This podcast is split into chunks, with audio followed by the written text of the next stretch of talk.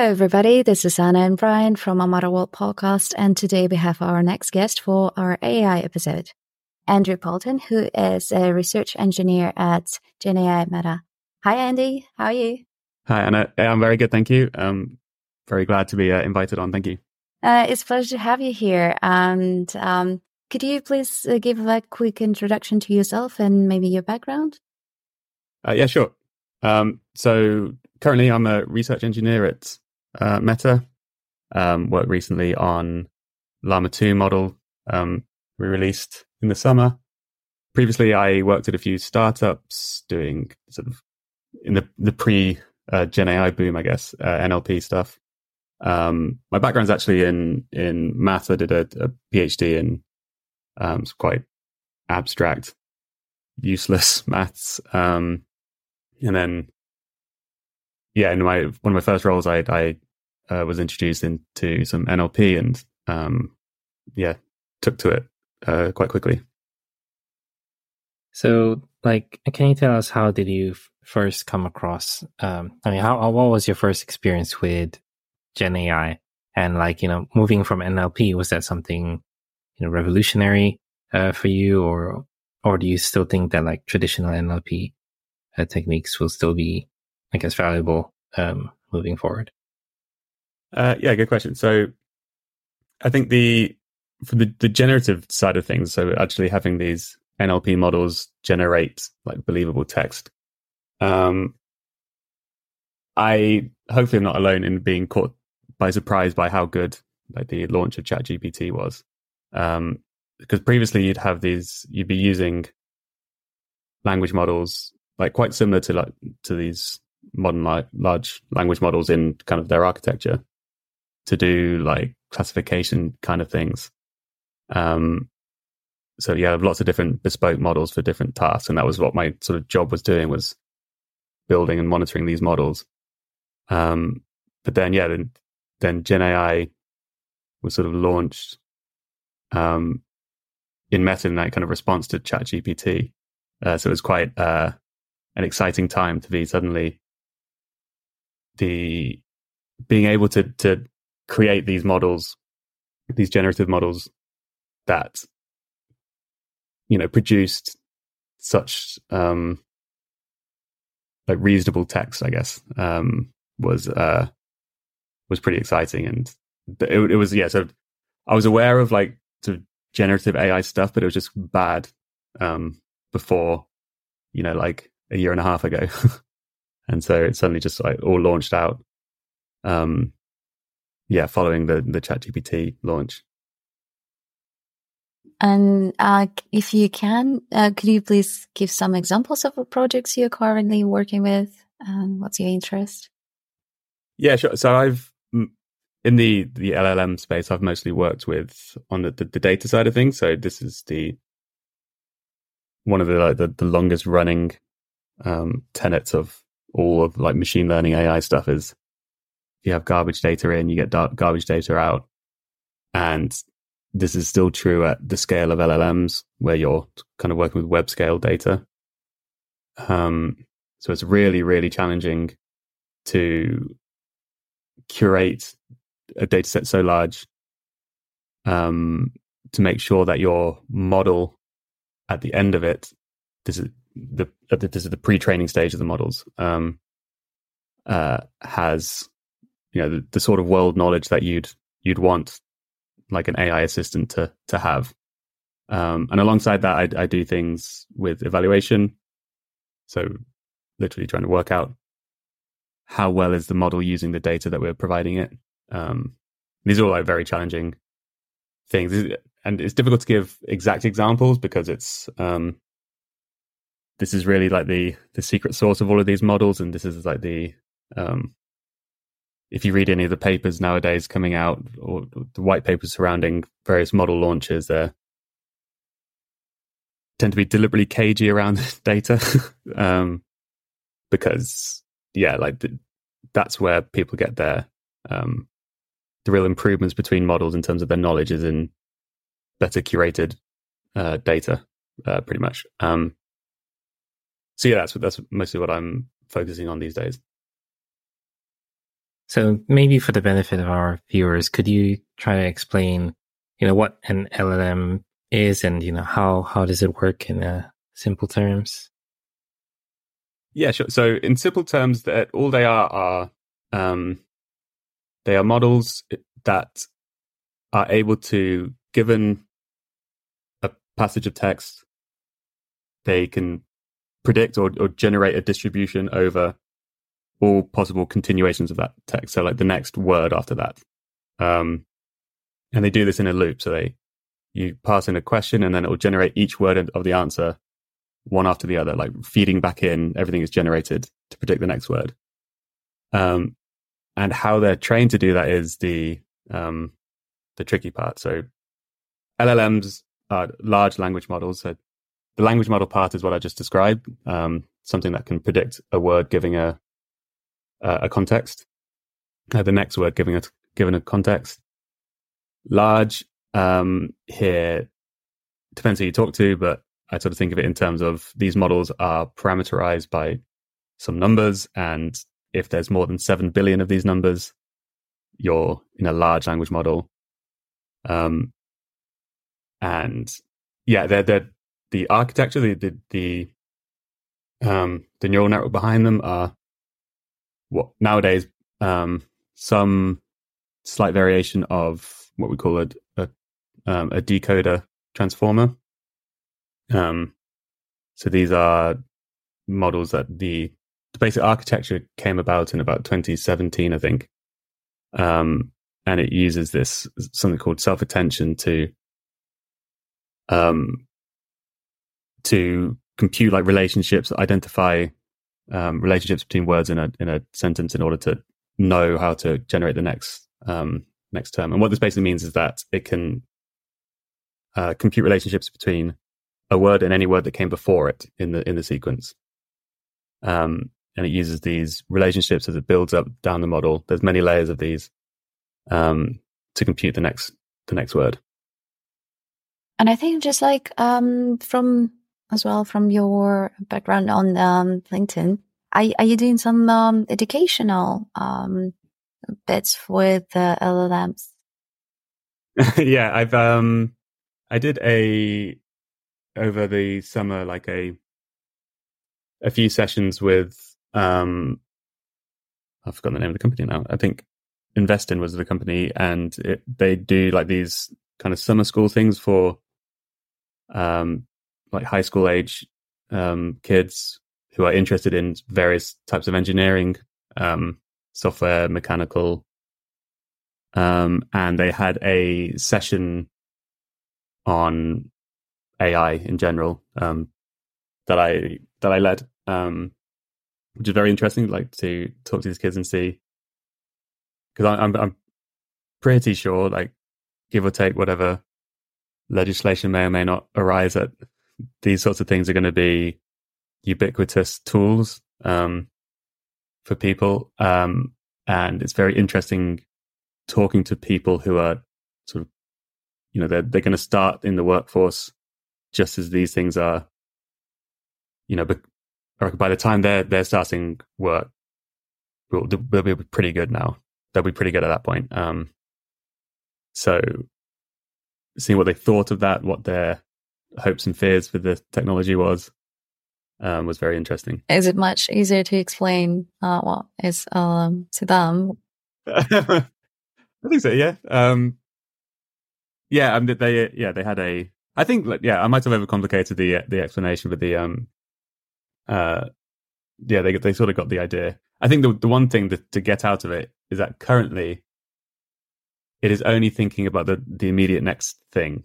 So you if you chat to GPT, you, you, get the impression that it's, you know, like it passes the Turing test, so, it, so it's indistinguishable from a, a thinking, planning human. Um, but it's not.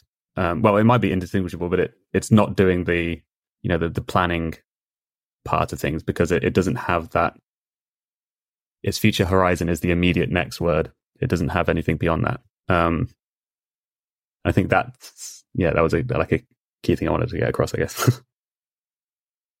Could uh, do you mind sharing your thoughts on some of the sort of most popular LLMs out there today? Like when when you're teaching people about LLMs, do you um, you know encourage using specific LLM? Like you know, could it be like OpenAI Bard or Llama or one of those?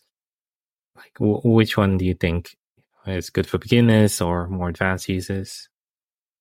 this is maybe a bad admission, but I I'm not like an avid user of the actual products as they currently are. Um, like there's we have internally um, well there's there's um, like code completion models that are quite good these days that um, we have a version of at Meta. Um, and that's and it's like it's opt out. Um, and I haven't opted out opted out. And so that's the, that's the only real one that I I use. I don't use um, the other thing. and really all that that's not like a that, that's only because I um I'm pretty good at using Google, so I, I, that it didn't solve a use case for me yet. Um, the in terms of what is good, it's um, I mean, Chat GPT and GPT four are obviously the, the state of the art. Really, um, if you just want to have a text interface with a with, with these generative models, um, there's, as you say, the Bard, like with the new Gemini models that Google have released. Um, Anthropic have this model Claude um, that is also supposed to be pretty good. Um, and then there's various other um, uh, places like there's there's lots of open source based models, so based on Llama uh, one and two.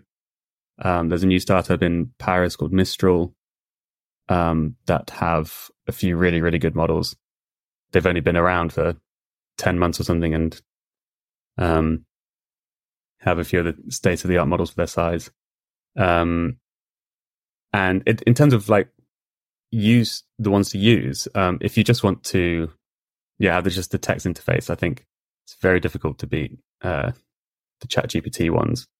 Um, if you want to build your own, develop on top of um, an existing model, then that's exactly what Llama 2 models are kind of built for. But the um, Mistral models are also very good for that.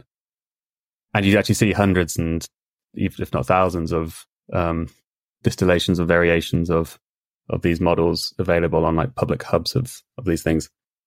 Um, but yeah, I mean, there's there's a lot out there, and in terms of what's best for you, it's it's like use it and find out. I suppose there's different levels of like safeguards on, on them as well, and, and judging by the people I follow on Twitter, there's ChatGPT does fluctuate in terms of how willing it is to answer questions, for whatever reason. And do you think this year we'll see more GPTs appearing for more specific like purposes? And maybe you can uh, talk a little bit more about Llama if if you can. Uh, yeah. Um, yeah. So I think, yes, I mean, there's, um, OpenAI announced that their GPTs, which I, I again, this was one thing I didn't look into incredibly closely at, but it, I think my understanding is that it's a, you can like train your own or create your own version of ChatGPT that, you know, either has its own persona or has its own kind of knowledge base maybe to use. And there's lots of companies that offer this as a as a service um, where you can take like a, a, base model and either fine tune it or um, you know do whatever to to make the model better at your specific use case. Maybe a worse general model, but much better than GPT-4 even on your specific use case. And I think that is going to be a that's a pattern that I don't particularly see changing for a while. Is that while we get very good general models,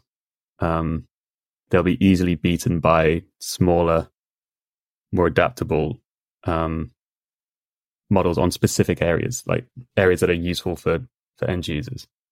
Um, and this is kind of, I think, anyway, part of the philosophy behind the open source culture at Meta with with Llama 2, where we, we released, um, I think, three different sizes of models and at various stages of training as well. So at the pre training stage, which is the stuff that I'm involved with, and then the, the chat tune stage where they, which is the a latter stage where you can actually get um, a model that responds as you'd expect um, somebody to respond in a conversation. Um, and yeah, there, will be tons of these built out for different specific reasons. Um, and it's actually becoming easier and easier with places like there's Hugging Face spaces and Hub have a way of letting people um, deploy and um, using the libraries train uh, adaptations of these models, so like fine tuned versions of these models that solve particular problems. Like maybe they adapt to a language that that the model wasn't originally trained on. Is you know that's that's a that's a big you know gaping hole really in terms of these models is that they are not usually trained broadly multilingually. Um, Mistral is maybe the um, exception that they've got a multilingual model out quite quickly. Um, but yeah, yeah, there'll be tons. they'll be all over the place. There's in terms of what one people hear about, they might not be. There'll be just kind of too many. It'll be like the, the big players will be the big players. I think in terms of what has popularized and kind of leaks into pop culture. Um, I don't really see that changing too much. But on the in terms of what model people actually use to do things, there'll be a huge variety different um, origins as well.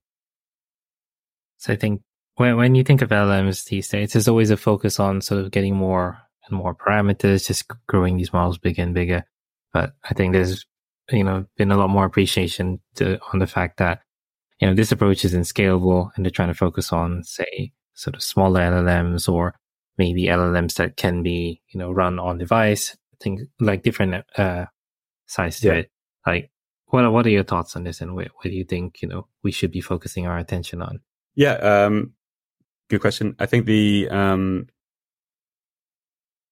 you're right in terms of scale being a big contributing factor to performance, um, and that I don't think will change very much. But in terms of practical usage, I think there is a trend towards these smaller models. So um, there's models that are around like the seven billion range is are like the the prime examples of like the right size to fit on current like consumer um, hardware, and the ones that can be run kind of efficiently at edge.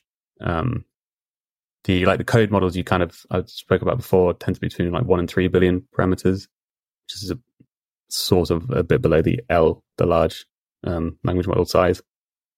But um, yeah, I, I, I think one kind of trend that's just in progress is there's rumors that Chat uh, GPT four is what we call a mixture of experts. So it total parameter count is, you know, might be in the trillions, um, but it, for each um, forward pass with it's like prediction out of the network only uses a small fraction of those um, models. So you you trade off um, you, you, get the the benefit of a larger model, but at, when you actually use it for inference, you you get the the benefit of a smaller model. Um, and Mistral have recently released a, a, mixture of expert models as well.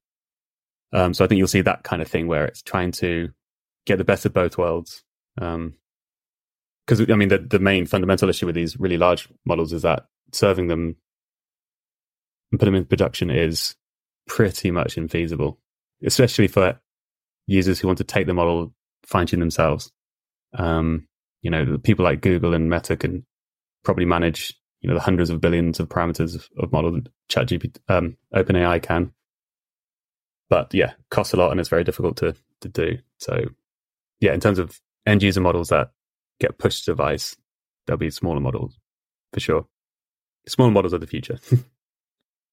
and I think I want to go back to that uh, comment you made about you know you yourself not being an avid user of the these LLMs. Like, what what do you think it would take for you to start using LLMs uh, a bit more? So, yeah, yeah. Where where uh, like at what point do you see yourself using it almost on a daily basis? Let's say. Yeah, um, I think the integration becomes more seamless. So, so the main use case where I currently use it, it it's sort of I'd have to go out of my way to not use it. Um, and it's yeah, I, I, I might even be using it without knowing, right? You know, like the tab completion you get in if you're writing an email in Gmail, that could well be a partly powered by these things these days. Um, so yeah, I, I don't. I think what I really will take a lot for me to change is that the the issue around um, models generating plausible but incorrect stuff. I'm very skeptical of a lot of things that they um, kind of produce. Like there's, if I don't verify it myself, I don't tend to be able to trust it off the bat. Like I've seen, you see too many examples of people taking outputs from ChatGPT, GPT-4, and um, it's just completely incorrect. But they, there's this idea, this aura around these language models that they're, um, you know, they they are intelligent, so they are what they say is correct. But no, there's this hallucination problem. So I don't particularly see myself being um, persuaded by them as a, as like a search tool or like a, a fact finding tool for for a little while, unless they, you know, there's um there's like the um like Bing, Microsoft Bing's has a plugin, I think, or there's a plugin with ChatGPT or something with that that lets you search the internet. So it um it sort of backs up its claims with evidence. Um, but yeah, that's that's the main problem I have with it is that it um they always want to find the next word and they don't care too much about it being true. mm. there's, there's no mechanism that makes them care about it being true. And do you have any kind of advice to those who wants to break into AI industry? Where where do they start? Um, well, I mean the the barrier for entry now is, I think, getting much much lower because you can. One thing that they are doing is providing a an interface to, um, like pretty complex tooling that is just natural language. Um, so learning how to interact with them, like what prompts you need, what how to kind of work out. There's there's lots of like prompting techniques can, that can help the model um like tell you how much it how much it believes what it's saying. Um so yeah, just learning how to interact with them, learning what its limitations are. Um yeah, I think that's that's kind of the, the, the main things is that you can build a you know businesses based on a few well crafted prompts and then you have suddenly have this enormous toolbox um, at your disposal um, that can do kind of incredible things. Like I've um, there's lots of companies that have just launched as wrappers over OpenAI over Chat ChatGPT that are like their IP is just a well crafted prompt. I was just curious about from maybe perspective of um, engineers as well, like if they want to get um, like a research engineer position. Uh, so should they do some like competitions or like oh. do, do you know anything about that? Yeah, I think like understanding the end to end process, I think is pretty important. Like there's, it's actually not too difficult to, you know, find some data, find some model to base it on and fine tune that model and then do like the, the special um, reinforcement learning fine tuning of these models. It's hard to do it well.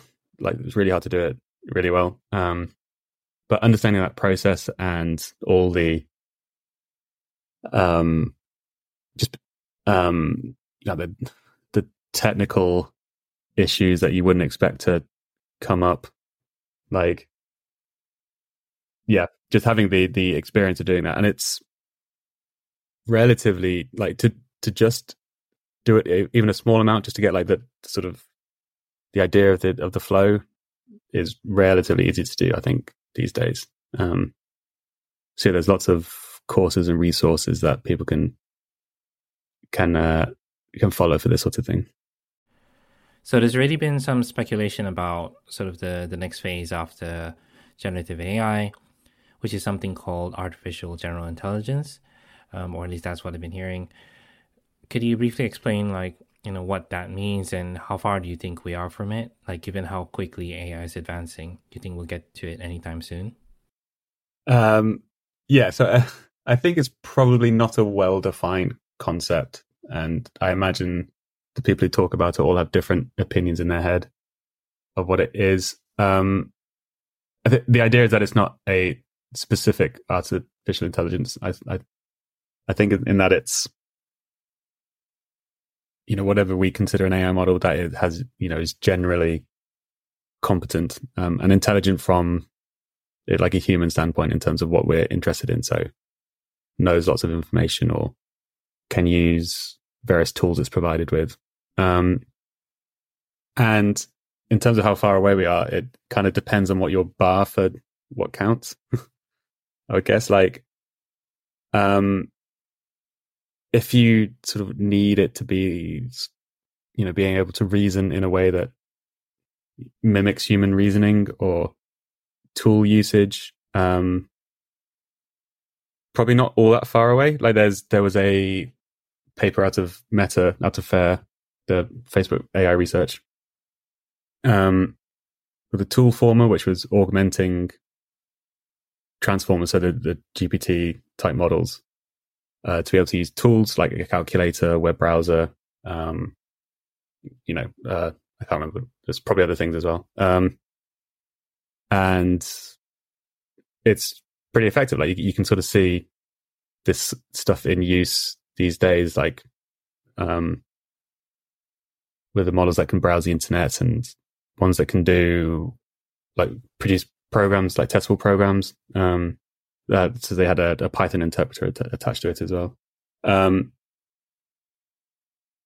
so I don't think that stuff is very far away from getting good. Um, in terms of like a, you know, like a, I don't know, like an Isaac Asimov type intelligence, electric, um, I forgot what they're called Blade Runner, but that sort of type um, of intelligence. Uh,